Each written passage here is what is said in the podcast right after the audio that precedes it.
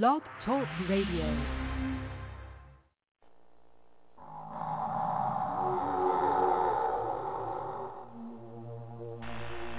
From the far reaches of the known universe, we are proud to present Brother Harold Muhammad, soldier, scientist, scholar, Blog Talk Radio's finest, not so mad science on Black Hole Radio.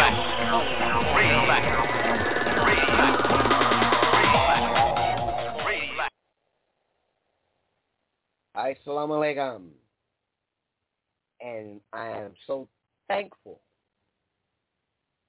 by the grace of Allah to be back on the air with you all tonight.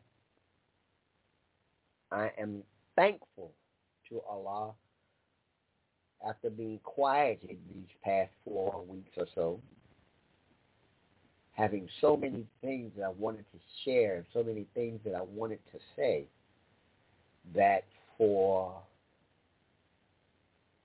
God's purposes, I was not able to say anything at all. That being said, I have been blessed to be able to get on the air now.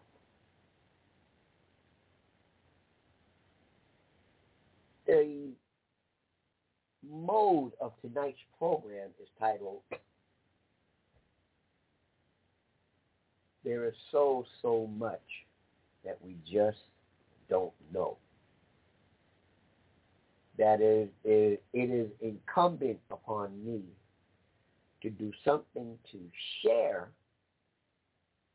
as a reminder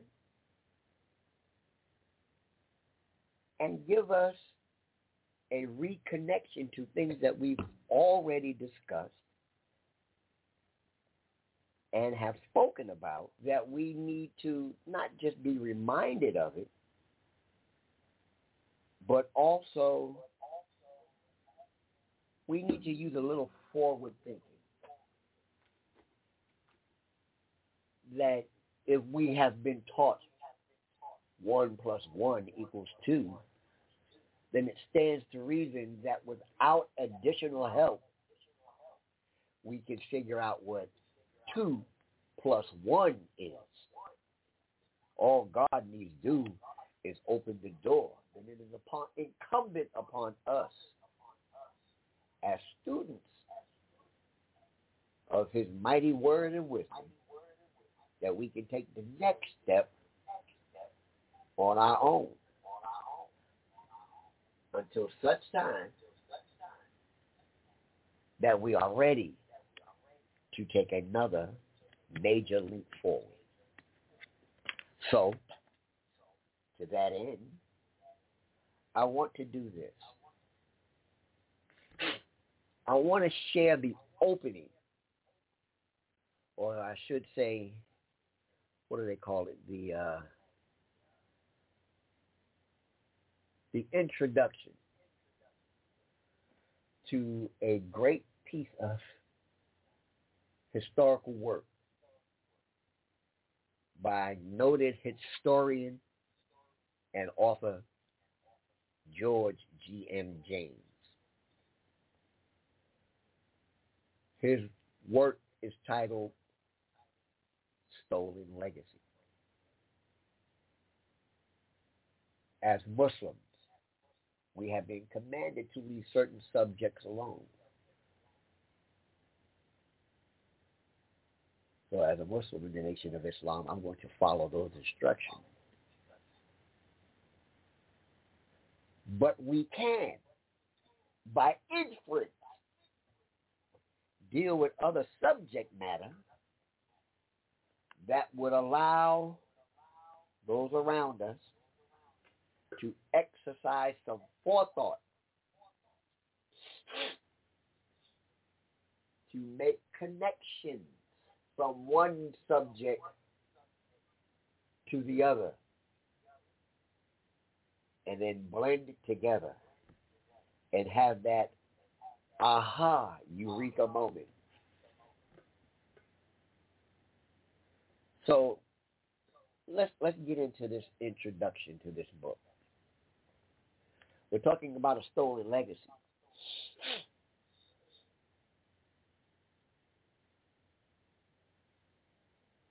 And for those who are thinking, you'll know where to make the bridge and connection.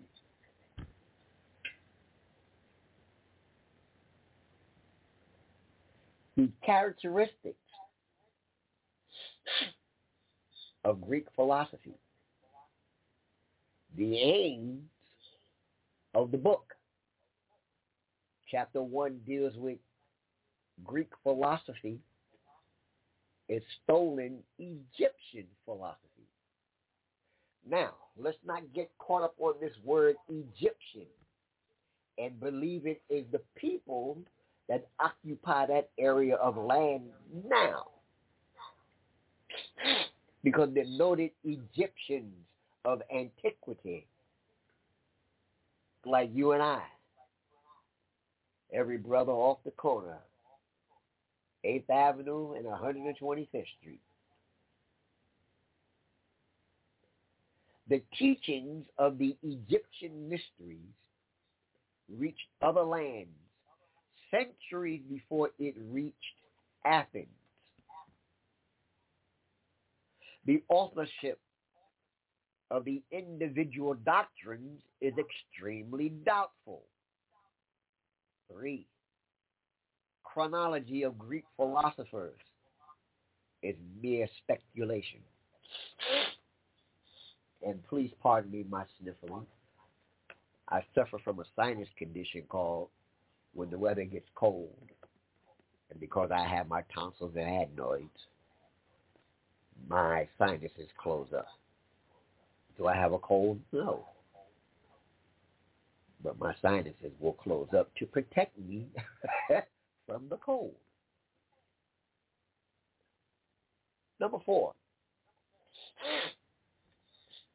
the compilation of the history of Greek philosophy was the plan of Aristotle executed by his school.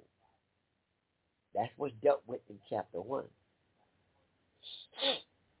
Chapter 2, so-called Greek philosophy was alien to the Greeks and their conditions of life. The period of Greek philosophy from 640 BC to 322 BC was a period of internal and external wars and was unsuitable for the producing philosophers. Chapter 3 deals with Greek philosophy was and is the offspring of the Egyptian mystery system. Part one, the Egyptian theory of salvation became the purpose of Greek philosophy. Circumstances of identity between the Egyptian and Greek systems are shown. The abolition of Greek philosophy with the Egyptian mystery identifies them how the African continent gave its culture to the Western world. Note the language. Gave its culture to the Western world. I'll say that again. Gave its culture. It's nothing that need be stolen. It's nothing that need to be usurped. It was nothing that needed to be lied about. We gave it to you freely. Why? Because you're a human being in need of knowledge. Part two of chapter three is about Greek philosophy is stolen Egyptian philosophy as identified in the Journal of Pan-African Studies. Chapter 4. The Egyptians, by design, educated the Greeks. Part 1, the effects of the Persian conquest. Part 2, effects of the conquest of Egypt by Alexander the Great. Part 3, Egyptians were the first to civilize the Greeks. Let me say that again. The Egyptians to civilize the Greeks. Part 4, Alexander visits the oracle of Amon in the oasis of Siwa. The question you need ask is, what is this place? The oasis of Siwa. Well, if you don't know, I'm going to tell you. That's my job. So, let's do a little bit of creative typing. Do a little homework ourselves. Let's see what this oasis of Siwa is and where it's at.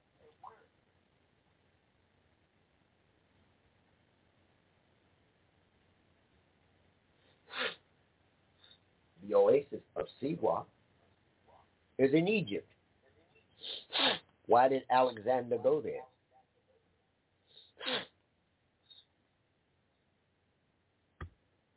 What was he looking for? Why did he go visit the oracle? the oracle of Siwa is the prophet that lived there. The wise man that lived there. Or the wise woman that lived there. Who gave knowledge, wisdom, and understanding to those who took the time to visit. Alexander went there looking for understanding. Chapter 5 reads, the pre-Socratic philosophers and the teachings ascribed to them. One, the earlier Ionian philosophers and their doctrines. Part two, Pythagoras and his doctrines.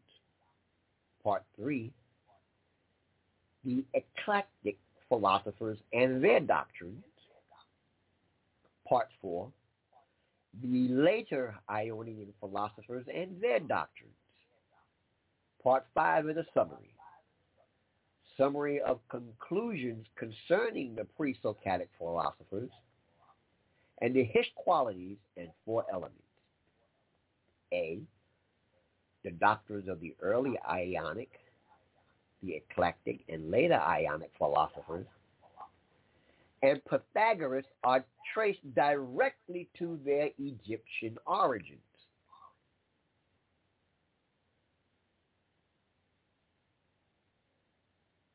B. The doctrine of the four qualities and four elements as well is traced to its Egyptian origin. C. Plagiarism shown to be a common practice among the Greek, Greek philosophers who borrow from one another, but chiefly from Pythagoras, who obtained his ideas from the Egyptians. And I'll come back to that a little bit later. The doctrine of the atom by Democritus is traced to its Egyptian origin as well as his large number of books. He taught nothing new. I'm going to stop right there.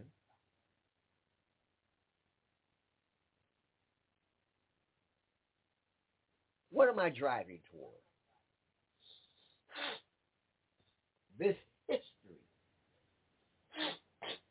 of scientific advancement, this history of educational exploration and thought did not originate with those to whom the school systems apply it to. Do they know that Greek philosophy is a misnomer? It is an untruth. Do they know that the Egyptian mystery system parented, piloted, directed, and taught the concepts and ideas of Greek philosophy Sitting by millennia? Do they know these things? Well, if Mr. James can find the information, collect it, categorize it, quantify it, authenticate and verify it, did they know this before he did? The answer to the question is simply yes. So why did they lie? Why do they lie? Why should they lie? Because it is a matter of he who controls your thoughts controls your life. He who dictates your mind controls your thinking. He who dictates the food you take into your spirit dictates the outcome of what you are and become. Did God make niggas or did they? A people stripped of a knowledge of self and kind, their language, their culture, and their God. The Egyptian mystery system's mandate was that no one taken in as an initiate, meaning a student, is to take credit for nor write down what they learn and are taught. Why? Because knowledge belongs to no one. It is the birthright of all to have. All the books attributed to the tonic philosophers, being Aristotle, Plato, and what's the other guy? I can't remember what his name is at the moment. Socrates is his name. These men, by no mathematical stretch of imagination, could produce the documentation attributed to them under the conditions in which they said these documents were produced, nor did their people have knowledge of these things for these men to learn it. It has been authenticated and proven beyond any doubt, be they reasonable or extraneous, that these three men all were educated in Egypt. Pythagoras in the Pythagorean theorem. Did he did he come up with this mathematical ideal? No, he did not. It was taught to him. But it is upon Alexander's conquering of Egypt that these men were able to then take value and credit for a body of history and work that they themselves never produced. So what am I saying? In light of the controversy surrounding the world today, when men who look to seek knowledge, wisdom, and understanding are castigated, castrated, and crucified on the cross of media for finding that knowledge and then sharing it with other seekers. Thank you, George G.M. James, for your body of work which eliminates the falsehoods of Greek philosophy because it sets the tone and a pattern of other behaviors to follow. That being said, dear friends, this is Not So Mad Science, and I'm your host, Brother Harold Muhammad here on the Black Hole Radio Network. Once again, as always, coming to you live from the city of Detroit, Motown, and just because Berry Gordy took Motown to L.A. does not mean Detroit has lost its soul. Keep the faith, baby. Keep the faith.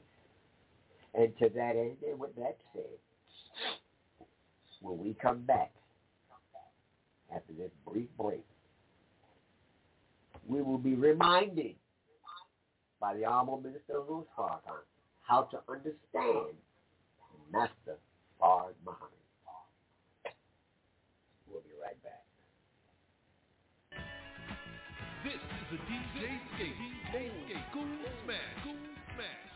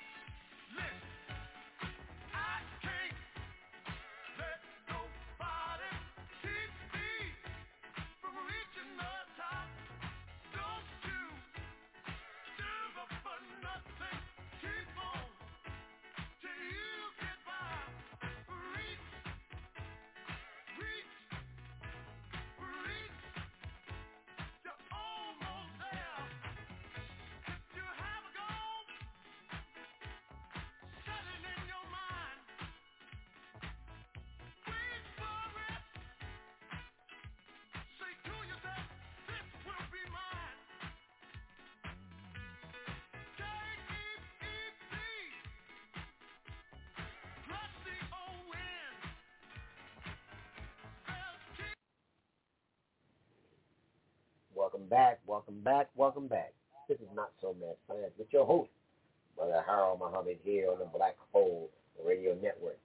And as I promised, there are no words need to be said, only to be to start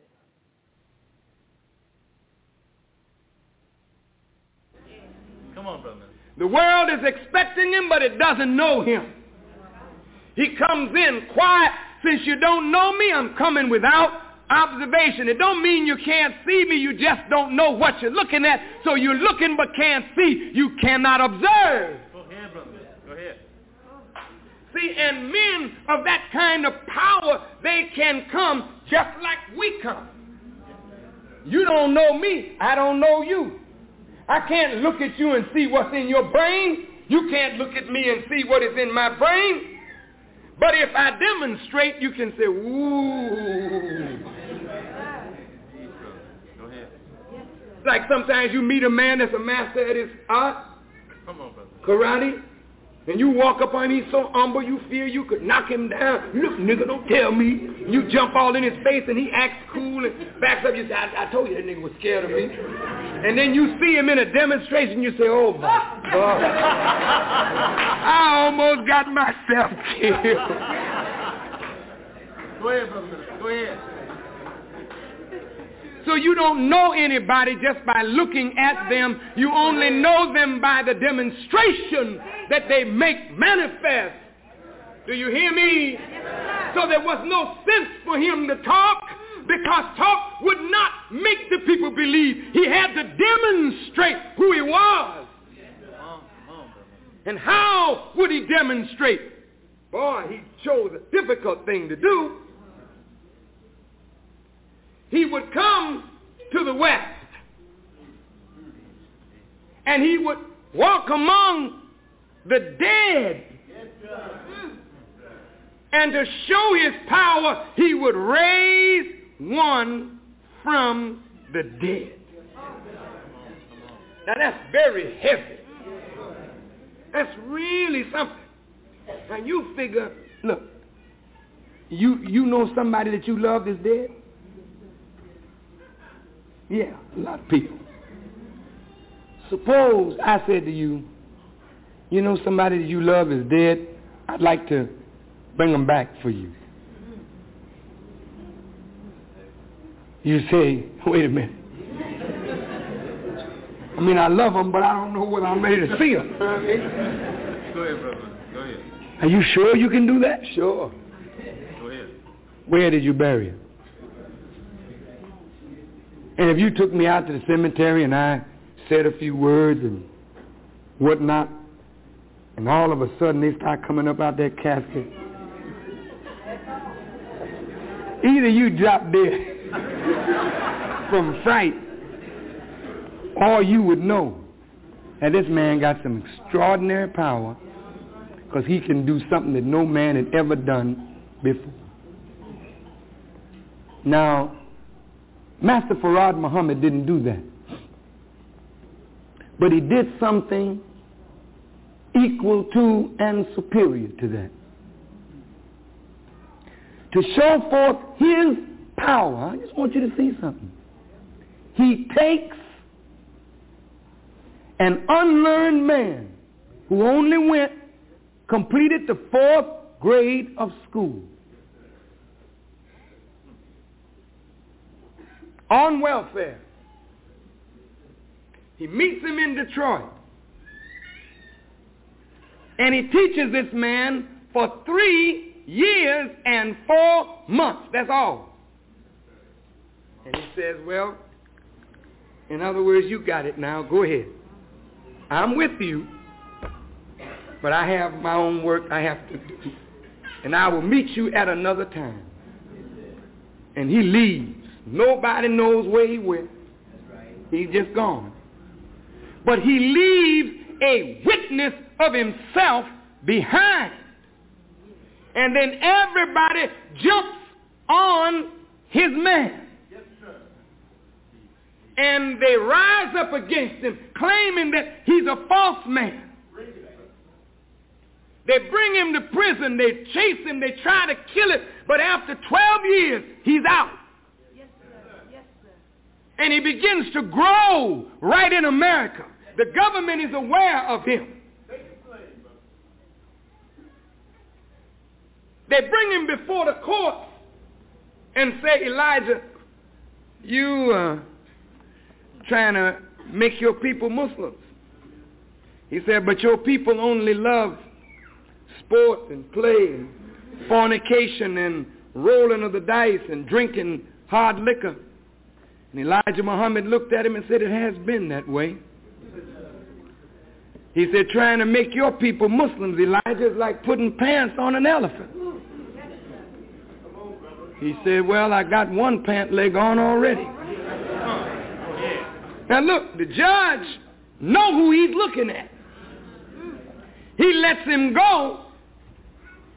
Let him go and work among you because he's made you so deaf, dumb, and blind, he don't think that any of you will listen to Elijah because Elijah has an impediment of speech. He doesn't speak necessarily a very uh, uh, uh, articulate language, so he laughs at him and thinks you won't hear him. So Elijah goes to work right in your midst, preaches the doom of the government, and then opens up the mind of the white man and goes right to the root of his brain and says, your father made you a devil. Your father was Yakub, one of our black scientists. Now wait a minute. All y'all say, oh, hell, that's mythology. Mythology, my foot. Nigga, the white man is here. How the hell did he get here? He's not a myth. And what produced him is not a myth. And he's a baby on the earth. Where did he come from?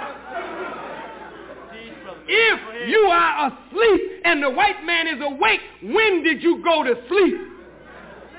And if a white man is ruling you asleep, you can't judge him as wise. He's not wise ruling you asleep. He'll only be considered great if he can rule you after you are awake. And there is no awakened black man on earth that the white man can rule. Not.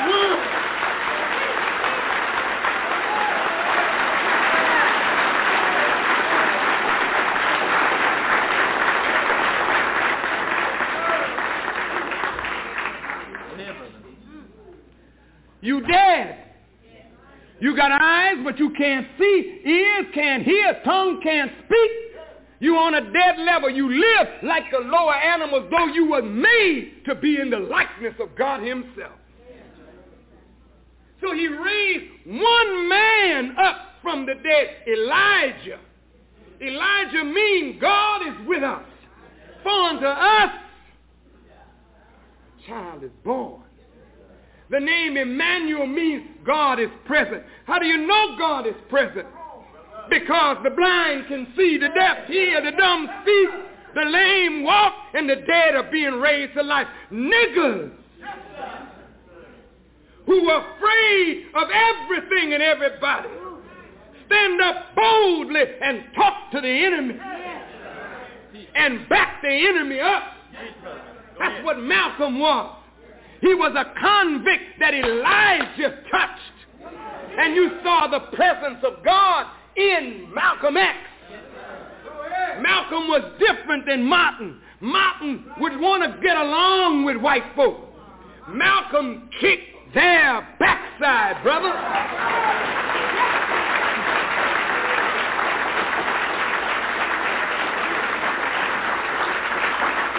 White people feared Malcolm. They pushed and promoted Dr. King, but they condemned Malcolm until Dr. King got some more strength and started opposing the government. Then they condemned them both.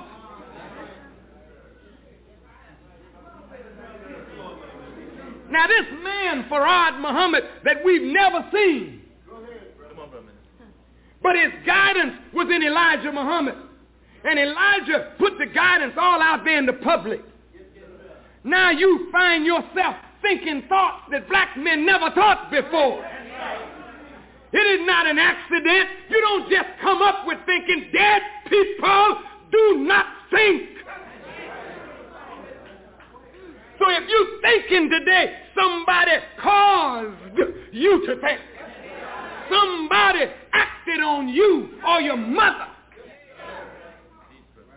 The books you're reading today have been affected by Elijah Muhammad. All your scholarship, you black nationalists that don't want to recognize Elijah Muhammad, you not quoting all out of Garvey. You quoting Garvey, you quoting Joe Noble Drew Ali, but you heavily copying Elijah Muhammad. But you don't use his name, you use Malcolm's name. But when you use Malcolm, you're saying Elijah because Malcolm was Elijah's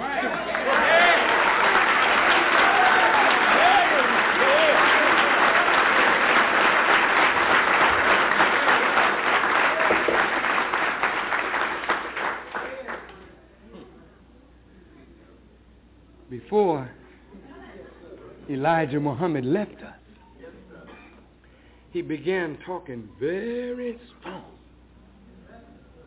Always talking strong, but this time he was talking strongly about himself. He said, you've been looking for that Jesus. He said, I am he. I'm telling you what he said. He said, you've been praying for that one. He said, I am he. Before, he would never talk like this. But in the end, he was telling you and me who he was and said to us very straightforward. He said, I, in the name of Allah, I will bring down the judgment on this people. I, a black man born among you, will judge the white man. Listen now, man, I, I don't really give a damn whether you believe or disbelieve.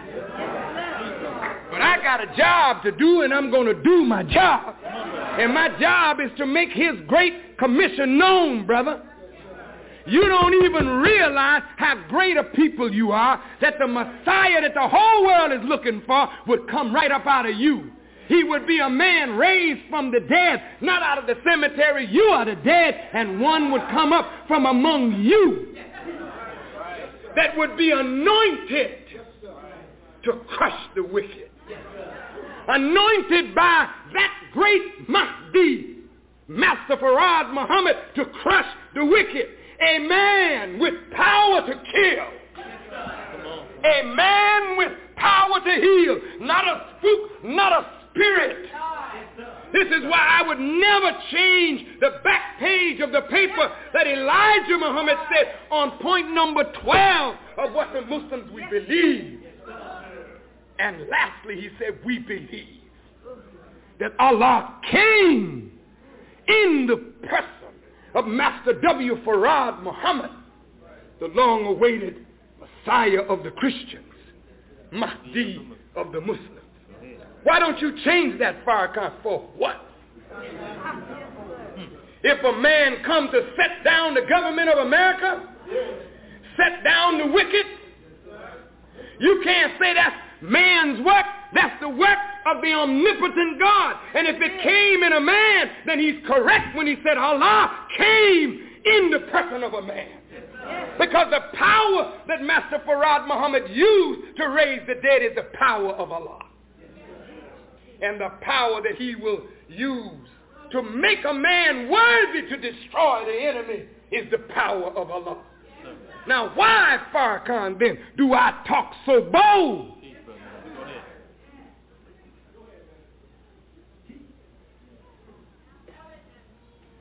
Why do I have the confidence that no weapon formed against me will prosper? None whatsoever. Some devil put it in the paper, Farrakhan looking for police protection. The day that Farrakhan called for police to protect him, you better know he's a hypocrite. The hell do I need a police to protect me? I come and go as I please. And I am protected by a power bigger than police. Can't you tell? Don't you realize? Don't you realize that something wonderful has happened among you? You didn't realize it when Elijah Muhammad was physically among you, but he's dead. He's not dead.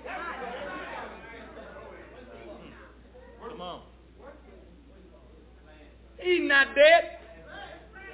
You are just like the silly Christians who saw Jesus on the cross and said, oh, it's over. It's finished. Then in the day of Pentecost, he shows up. And his disciples are preaching a resurrected Christ. That Bible is not a book of mythology. It's real. But it ain't real 2,000 years ago. It's real right now, 1986. That book is real, brother and sister. The man that the book is talking about is a man born from among you.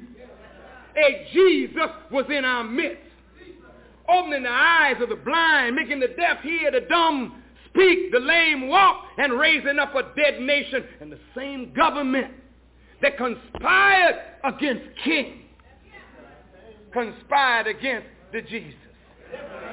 But look how great the Jesus is.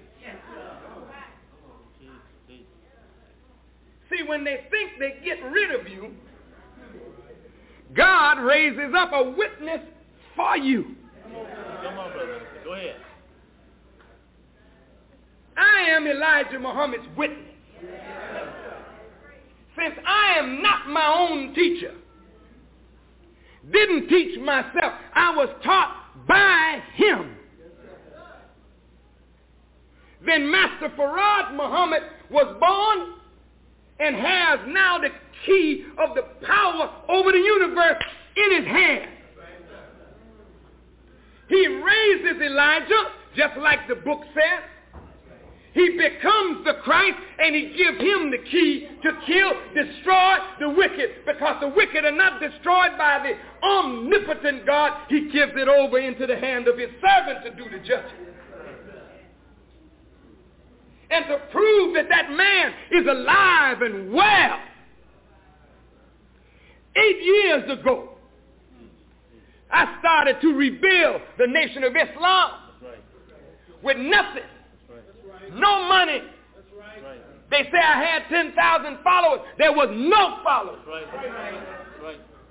Nobody but me one and Brother Jabril.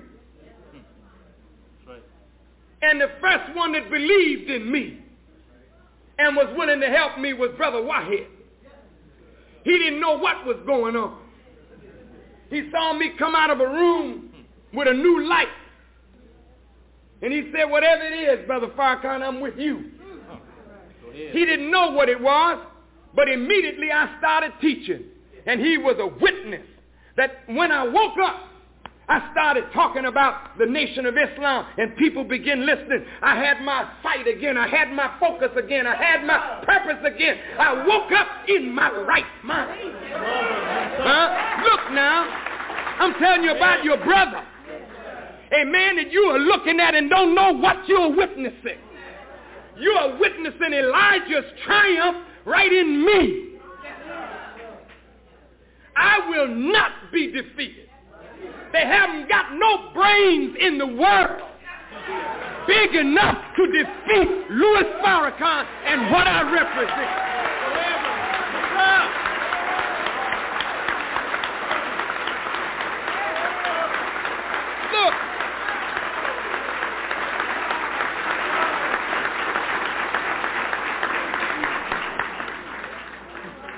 Not that I can't be defeated, but what I represent can't be defeated. And as long as I stay on the foundation that my father gave me, I cannot be uprooted. Yeah? I started with just a handful. My enemies were powerful. The government, Warith Deen, his followers, they laughed. A nation can't be rebuilt. Many of the old followers that had been trained by the Honorable Elijah Muhammad they would come and look at me, but they wouldn't help me. They would come around for a minute, watch, and when they didn't see me divvying up the money with them, Yeah. Come on, brother. That's right. They said, we'll be with you, Farrakhan, just divvy up the money. I said, look, well, this ain't no gang of damn thieves robbing a bank so we got to divvy up money. Come on, brother. You didn't ask Elijah Muhammad to divvy up no money. Come on, brother. That's right. Divvy up what? Teach. You didn't bring nothing to the pot. This is to build a nation. You get your share, but we ain't dividing nothing. This ain't no spoils. We're not robbing the people. They come and they go back. So that nigga ain't gonna last two years. That nigga ain't gonna last three. That nigga really gone now. When I mentioned in 1981 that Elijah Muhammad was alive, Come on. Come on. I knew I was taking a chance. Because I know you don't believe when you have a funeral and a body. How in the hell can a man come behind that and say that Elijah Muhammad is alive physically? His son say, I washed his body. I know he's dead. I say, I know you think he's dead. He's alive. Have you seen him, Farrakhan? No, I ain't seen him. Have you heard from him? No, not until recently. But, no, I got to tell you, in the month of September, I heard from him. Take it or leave it alone. I really don't care nothing about what you think. I'll tell you, you can believe or disbelieve. You ain't worthy to lie to. Go ahead. Go ahead. I don't have to lie to you to make you my brother. If I wanted to lie to you, the truth is so much easier if I said he's dead and gone, but I'm just standing in for him. That's believable. You can accept that. That's rational. Yes. But when a man who is rational says something that is completely irrational, that he's not dead, he's alive. And he and the Mahdi are together and he has been empowered and he backs me up. He and the Mahdi. You can't defeat him. I'm in the world to crush the wicked. He'll make me able to destroy them. Come on, brother. That's what the Jews know about my future that you don't know. That's why they say, stop him now. Don't let the nigga get where he's going because he'll kill us all. Not me, my father. But I damn sure am anxious to help him.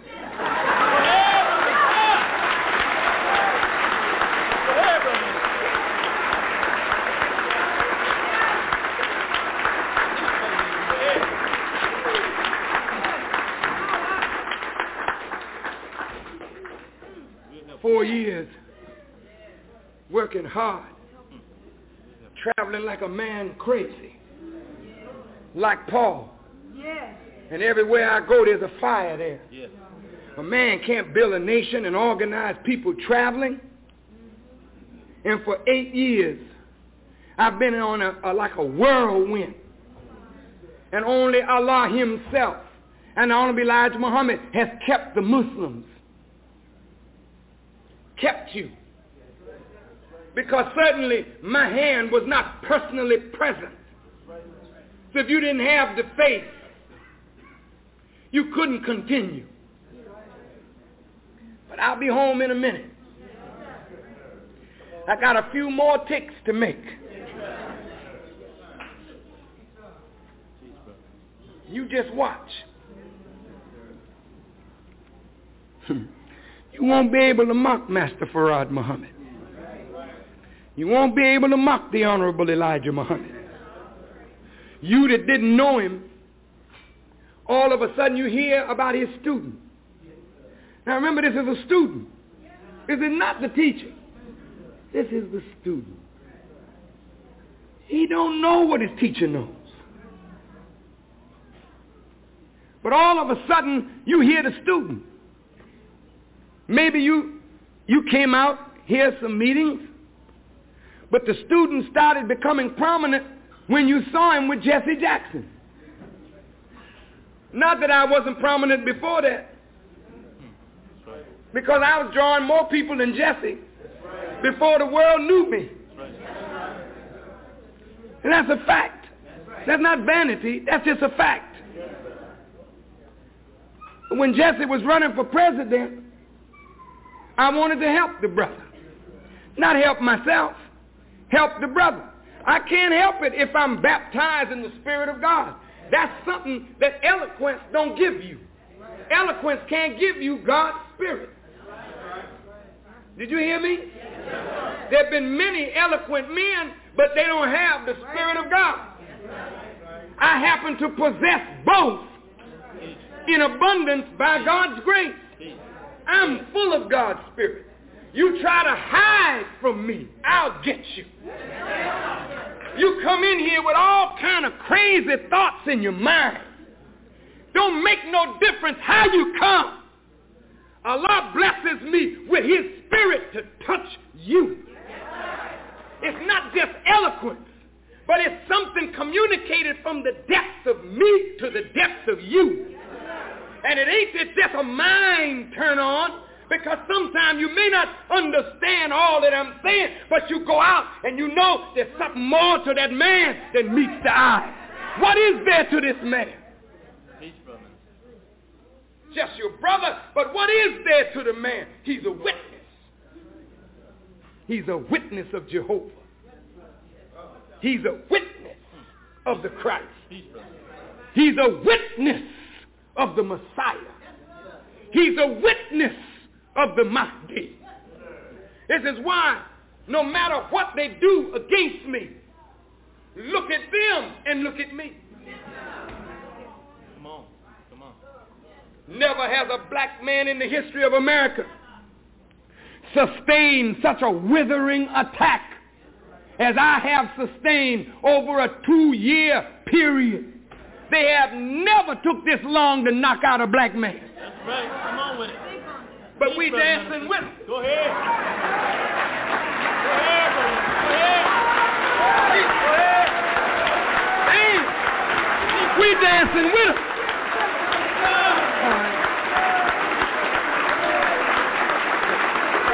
Talk about let's dance. Let's dance, white folks. Let's dance, Jews. Let's dance, Negroes. You're not going to knock me out. Come on, brother. Go ahead. Every time they come up with a blistering attack, they say, we know he's out now. Come on, brother. That's because the camera's focused on them. In the next minute, you see them wilting in the corner. Ahead. Under the rain of blows. White folk feel the heat of what's coming out of my mouth. They call me Farrah Cannon. Have a cartoon of me with a big cannon for a mouth. Have one eye closed and the barrel smoking, and I got somebody else in my sight. White folk know what they're talking about, brother. They're withering under the heat that's in my mouth.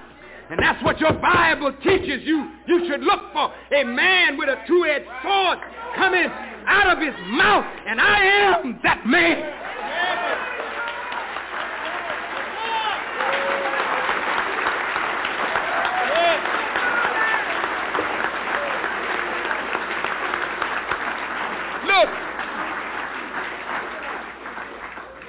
Ain't no jump up and holler session.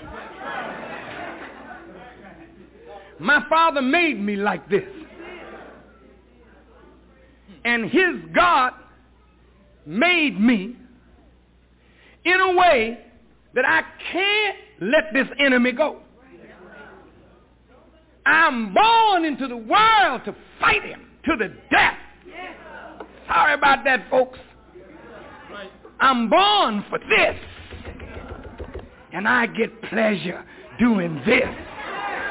This is my gig. This is my job.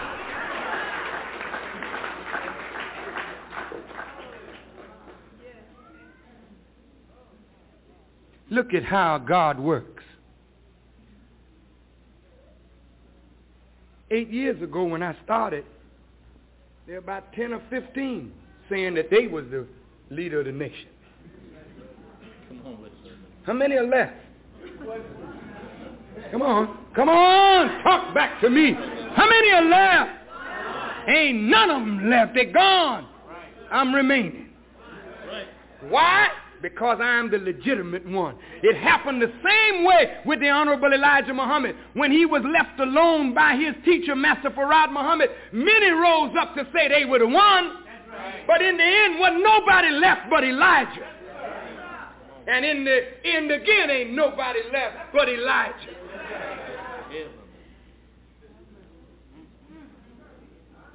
Yeah? Laughed at me. Scorned me. Mocked me. But I won't laugh. Not at you, who laughed at me. No, I have too much respect to laugh at people in their misery. Because Allah is bringing his chastisement down now on those that oppose me.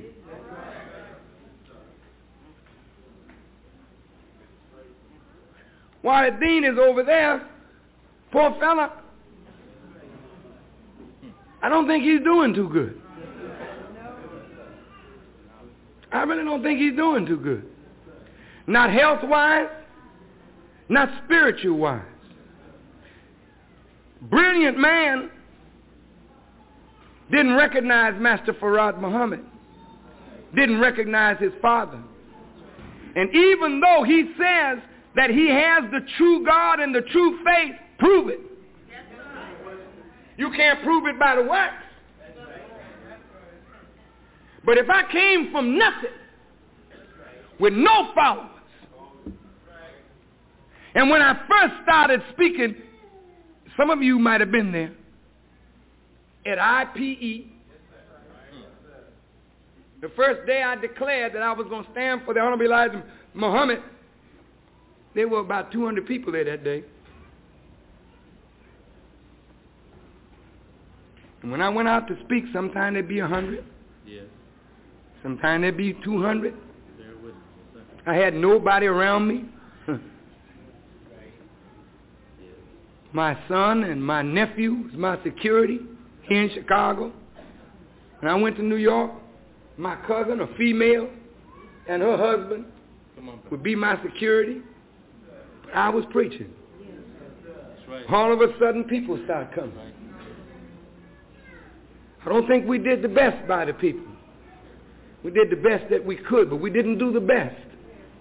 Because the only way you could do the best is to be on the scene, giving the guidance that is absolutely necessary to nurture people into the faith that they have accepted. But when a man is running all over the planet, I couldn't do that part. But thanks to Allah for those of you who understand and for those of you who stood with me. And now when you see people coming, you don't measure my friends and followers by what's in the final call building. That would be a serious mistake. You know why? Because everywhere that I've gone, you have never heard me in a speech invite people to come to the final call building. Yes. Go back. My major speeches. You don't hear me going to church and say to the church, come to the final call building. I don't go to Reverend Barrett's church and tell Reverend Barrett's followers, come to the final call building. I don't go to Jesse Jackson's followers and tell his followers, come to the final call building. I appreciate the fact that you invite me to your church. That's all I need is an invitation. Because once I get the invitation, I know that what I say in your church will raise the level of consciousness of you, pastor, and your people. My aim is not to take the people from you, pastor. I want you to be a better pastor. But you can't be a better pastor until you have a better understanding. If God has given it to me through the Honorable Elijah Muhammad, I want to share it with you that you may share it with the people. And so people are coming up, and whether you know it or not, they have a like mind. Go check it out. Go in the street, you go in the church, a man and woman be there singing, shouting. You think that they got the Holy Ghost. They do. And a Muslim sit there talking with him saying, oh man, it's a shame. These people just jumping and frothing at the mouth. Then when they stop jumping and sit down and talk with you, you say, wow, we think alike. How you thinking alike? How did you in the final call building think alike with people that have never been inside? It's because the same teaching that is motivating you is also in the street. It's also in the church. That's why preachers now come up and defend me. Come on, brother. Because they've been exposed to the word of the Honorable Elijah Muhammad. And they're growing up in the word. And we're beginning to think with one mind, and that's what got the Jews upset. Because they can't break that unity. I watched them on Channel 5 this morning. Did any of you see it? Jewish program. And they had Clarence Page on. Poor fella. Just need a good spanking.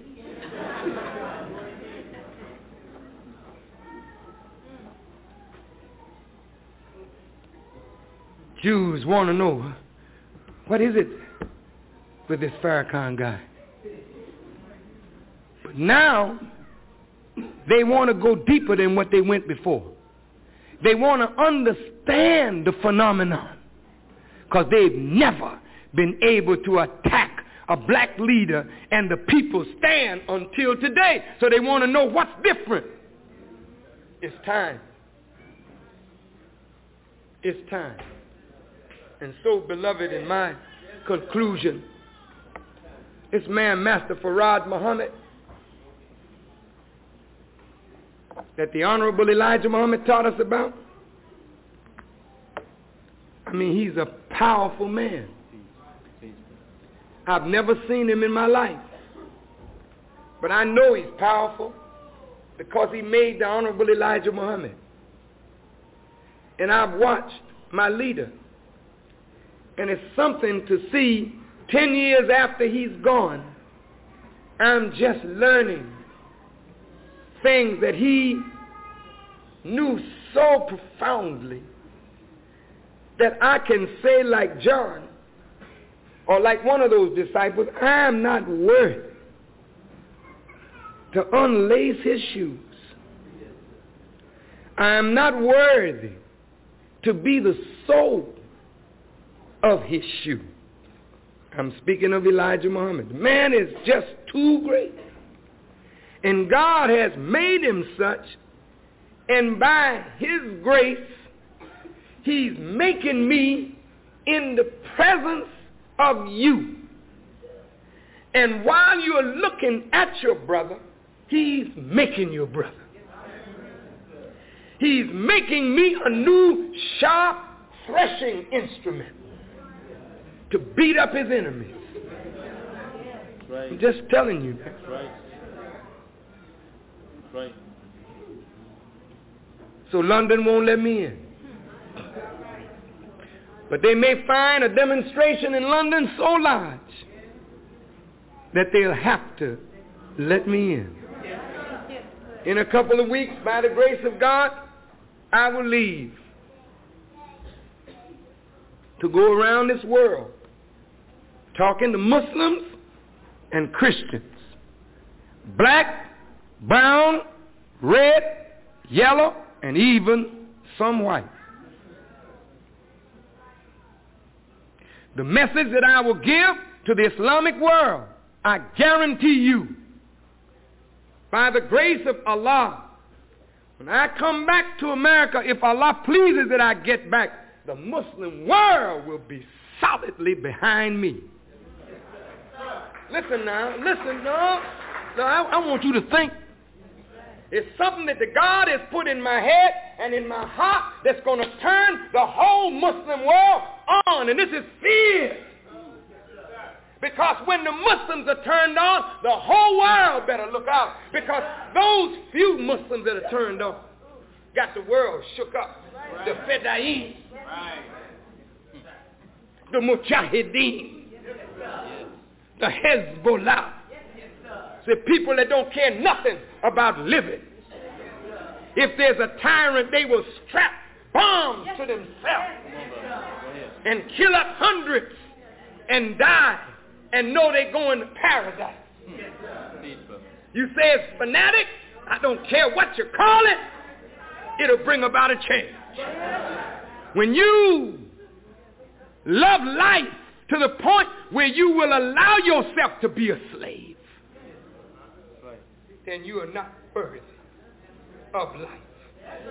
But when you love freedom and recognize that only in freedom is there life, only in justice is there life, only in equity is there life, and any life without freedom, justice, and equality is no life at all. Therefore, life must be spent in order to get those three essentials. When a man or a woman gets to the point where you're ready to die for what you believe in, then you are ready to get what you want. I say it again, when you're ready to die for what you believe in, you're ready now to get what you want. You want life, but you're too damn cowardly to get it. Talking to you men. Because a coward won't get a damn thing in this world. We want to be big men, but you don't want to challenge the big men. You get satisfied with just enough to feed yourself and your family. So you can get a car and a house and a yacht and a baby plane. And tell people, yeah, I'm a prominent black businessman. Yes. That's the problem with Johnson Publishing. That's the problem with Johnson Products. That's the problem with Motown. That's the problem with black business. You get enough to be comfortable, and if you go any more, they threaten you, so you get satisfied because there's no army there. Just give me a few days. I'll have the army in place. So if you want to become a billionaire, go on and make the money. We'll back you up. You can't do business without an army.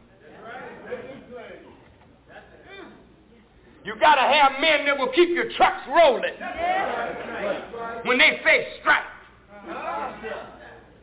You got to have an army that will say, no, it ain't going to happen. Come on, brother. And be ready to squeeze off several rounds to make sure. Yes, you're not going nowhere all punked out, brother. With a stringed up head Come on, brother minister. and a strung out mind. Cocaine. Die like a man, punk. Die like a man. Don't die with a damn needle in your arm. Die like a man fighting for that baby in your arm. Die like a man.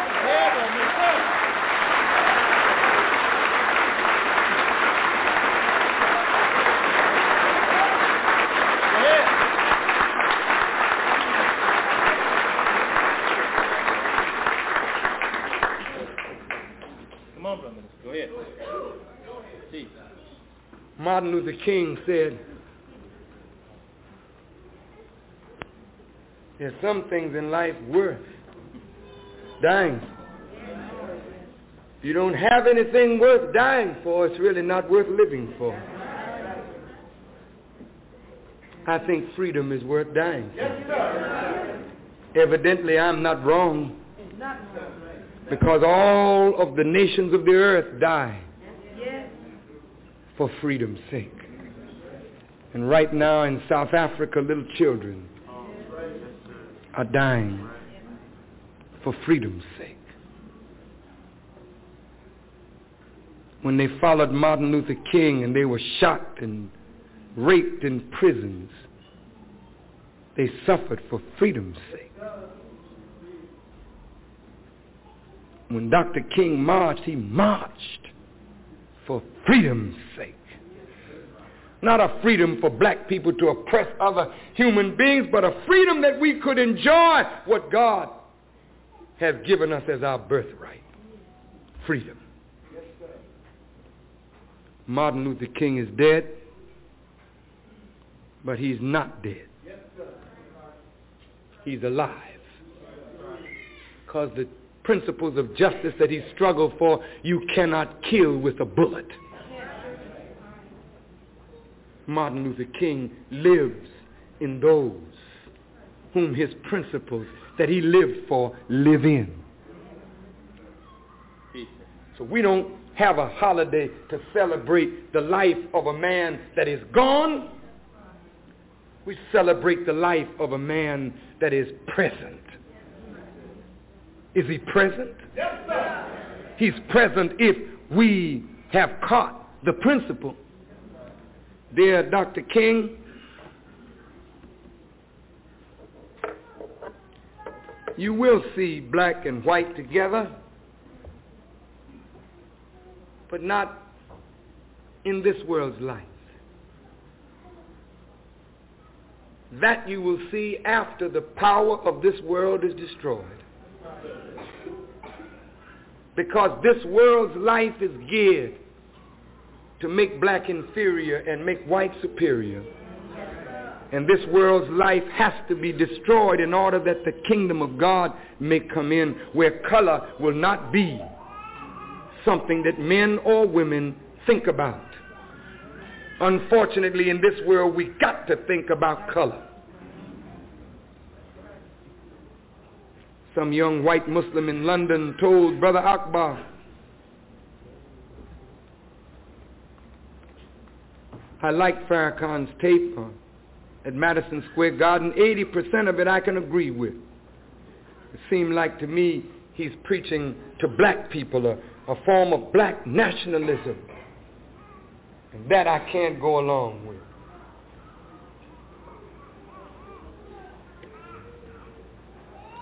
I told Brother Akbar, tell him, is not Islam for the oppressed? Was not Prophet Muhammad a man that fought for the oppressed? Are black people oppressed? And what oppresses them? Are they not oppressed by a wicked mentality that makes them believe that they are inferior? And how can I call them to God unless I call them and make them understand that God did not make a mistake in making them black? So don't talk to me about what Islam is. I think I know what it is a little better than you. Right, boy? Don't tell me that Islam has no color in it. That's a lie. The God of Islam is he who created color. How come there's no color in it? But true Islam does not measure anybody by their color. But that is not the reality. The reality in Islam is that people are measured by their color. And that's unfortunate, but Master Fard Muhammad will end all of that. And if you listen to my tape from Madison Square Garden, I begin the end of that myself. With white Muslims sitting on the rostrum behind me. I made them happy in the beginning.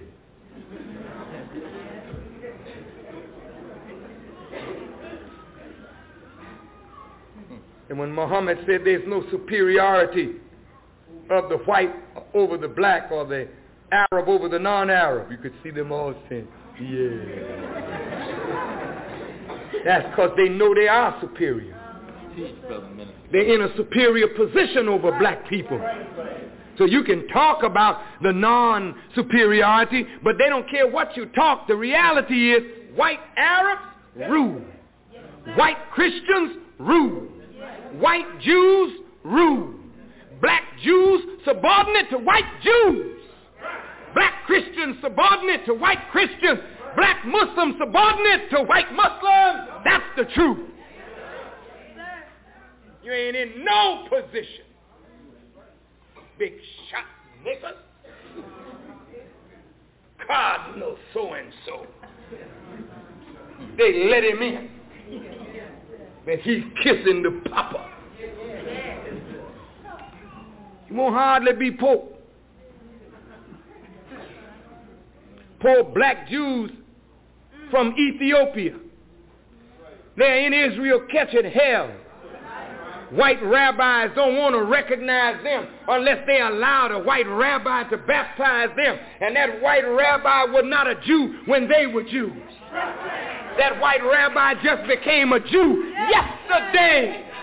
He's not a Semite. He's a European convert.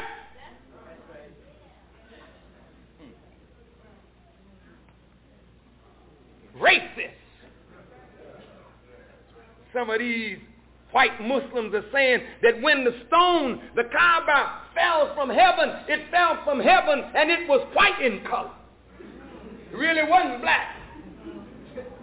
But when they put it in the corner and the people would come and kiss it,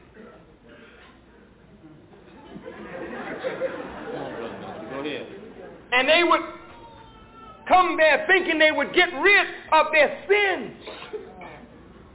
Then they would pour their sins on the stone so the stone turned black with the sins of the people. Yeah, they teach this. That's right. Racist. Right. Pigs. In the name of God. Boy, but if I meet them, and I'm going looking for them. Because see, Master Fard Muhammad and Army Elijah Muhammad gave me a message for them that they cannot defeat. Black man, you're the original creation of God. Your time has come. The Messiah has come up out of you. And I am a sign of him, a student. And they're scared of the student. What will they do if they see the teacher again? And now the student is here. The student is here. And some of those that I teach are out there tearing his kingdom up. What it was telling me is, boy, you don't have to go too much anymore. Come on, brother. Just cut loose the people that's been sitting around you all these years and let them do what you do.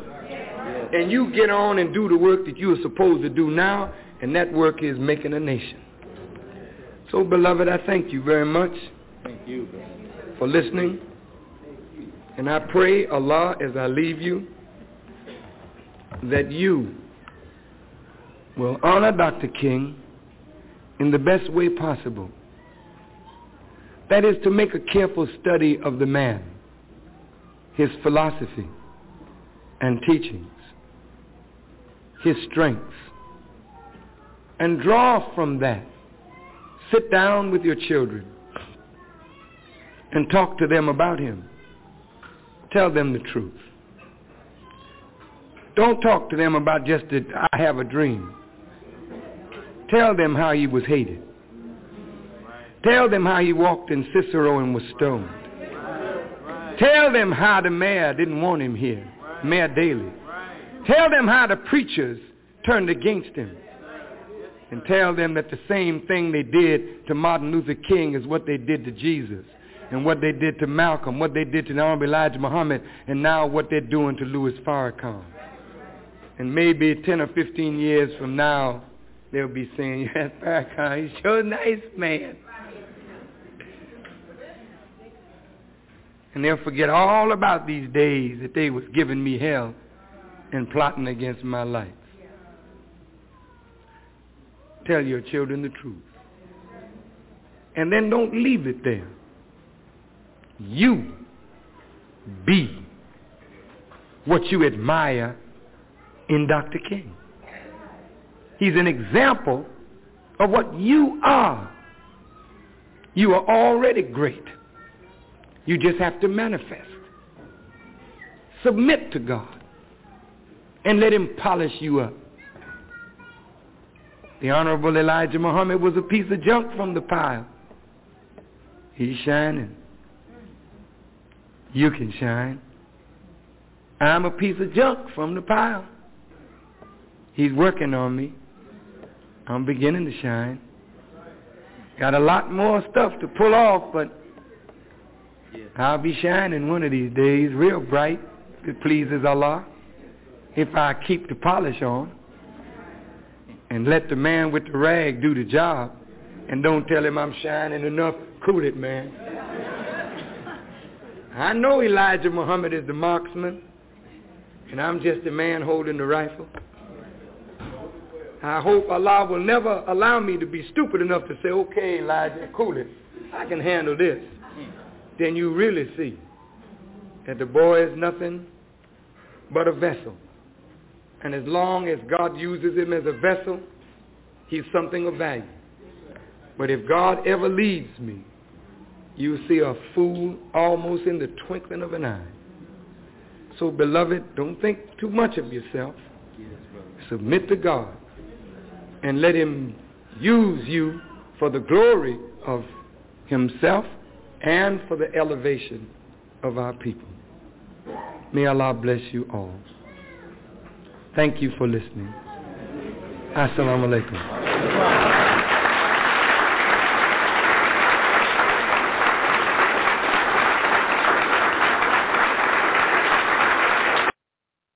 Welcome back, welcome back, welcome back. I must apologize. It had been my plan to go another hour and a half with things that I believe so, much that we just don't know that we need to be reminded of. But, what is it that I can say? And share in the world of the sciences after hearing from the Honorable Mr. Muslim. Absolutely nothing. So, if we heard from the teacher, it is time for the student to say, I appreciate and thank you all for tuning in to Not So Mad Science here on the Black Hole Radio Network this night and be the will of Allah going into the future. To that end, keep the faith, baby.